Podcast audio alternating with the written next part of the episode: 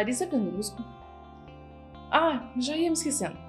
Antes eu quero dar um recadinho, que esse artigo também está disponível em podcast e você pode acessar sempre que quiser.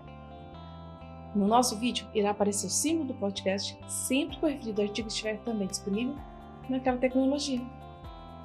Bom, hoje iremos falar sobre direito do trabalho, direito empresarial e política social. Um assunto extremamente relevante aos dias atuais.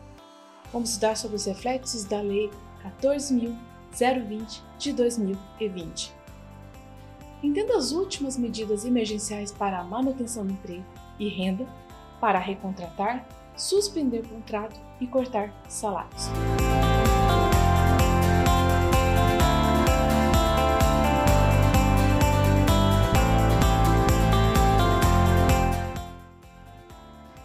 O Presidente da República, por meio de um decreto publicado no Diário Oficial da União, instituiu o Programa Emergencial de Manutenção do Emprego e da Renda e de medidas complementares para o enfrentamento do estado de calamidade pública, reconhecido pelo Decreto Legislativo nº 6, de 20 de março de 2020, e da emergência de saúde pública de importância internacional decorrente do coronavírus, de que trata a Lei 13.979 de 2020.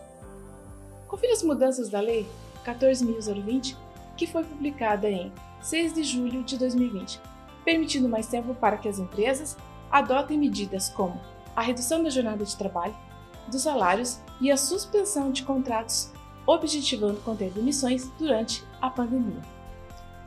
As empresas receberam autorização para fazer esses acordos desde 1º de abril deste ano, por meio da Medida Provisória 936, depois convertida na referida lei que estamos falando, 14.020 de 2020, que instituiu o atual Programa Emergencial de Manutenção do Emprego e da Renda.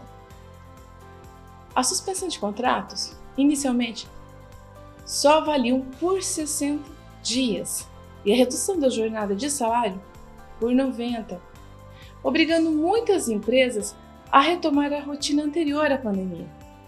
Contudo, a demora na prorrogação da validade das medidas fez com que as empresas pagassem a multa de garantia de emprego e demitissem os funcionários. Sobre a recontratação.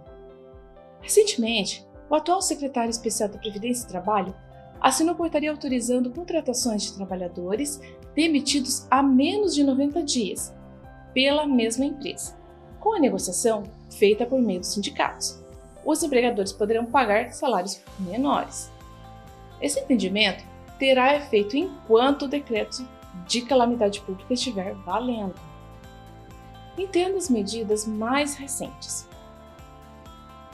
Suspensão do contrato de trabalho. Bom, sobre esse assunto, as empresas podem suspender o contrato de trabalho por até 4 meses. Nesse período, o governo paga aos trabalhadores um benefício emergencial chamado BEM. Até o dia 14 de julho de 2020, a suspensão podia ser usada por até 60 dias, mas a aplicação foi estendida da seguinte forma: a empresa pode aplicar mais 60 dias de suspensão, o tempo de suspensão deve ser de até 120 dias, e a duração não é fixa e pode ser intercalada, sendo uns dias dentro de um mês, outros no próximo. Sobre o benefício emergencial, bem, o pagamento feito pelo governo é igual ao valor do seguro-desemprego, a que esse trabalhador teria o direito. Contudo, é importante ressaltar que não se trata de um seguro-desemprego e, portanto, quem ainda não tem direito a esse pagamento poderá receber o bem.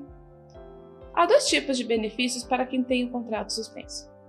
Funcionários de empresas que, em 2019, tiveram renda bruta até 4,8 milhões, aí nesse caso o benefício é igual ao seguro-desemprego, que varia entre R$ 1.045 a R$ 1.813,03. Ou funcionários de empresa que, em 2019, tiveram renda bruta acima de 4,8 milhões. Nesse caso, o benefício é 70% do valor do seguro-desemprego e os outros 30% da remuneração. Quem cobre é o governo do funcionário. Sobre a redução de salário e jornada de trabalho. As empresas elas podem reduzir salários e jornada de trabalho dos colaboradores.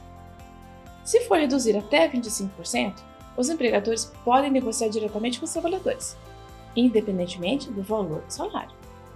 Já funcionários com até R$ 3.135, a partir de R$ 12.202, podem passar por negociações individuais, também para reduções de 50% a 70%. Além disso, por meio da negociação coletiva, as empresas podem tentar reduções em quaisquer percentuais. Entenda um pouco dos prazos. Inicialmente, o governo autorizou a adoção da redução por até 90 dias, mas esse período ele foi estendido por mais de um mês e vai totalizar 120 dias. Quem está com redução da jornada e do salário pode ter o prolongamento dessa condição. E quem já voltou à jornada normal pode ter nova redução. Porém, o período anterior será contado e o limite de 120 dias será aplicado. Nos casos em que a redução foi definida em negociação coletiva, o trabalhador tem que verificar se o acordo prevê prorrogação automática ou se é necessária nova discussão. Sobre a garantia de emprego. Bom, todos os trabalhadores incluídos nessas medidas têm direito à garantia do emprego. Afinal, a empresa se compromete a não demitir o funcionário pelo período equivalente ao da redução salarial ou da suspensão do contrato. Isso não quer dizer que as demissões estejam proibidas, porém, a empresa terá que pagar uma indenização equivalente a 100% dos salários a que o funcionário teria direito no período de garantia. Ficou com dúvida? Precisa de ajuda?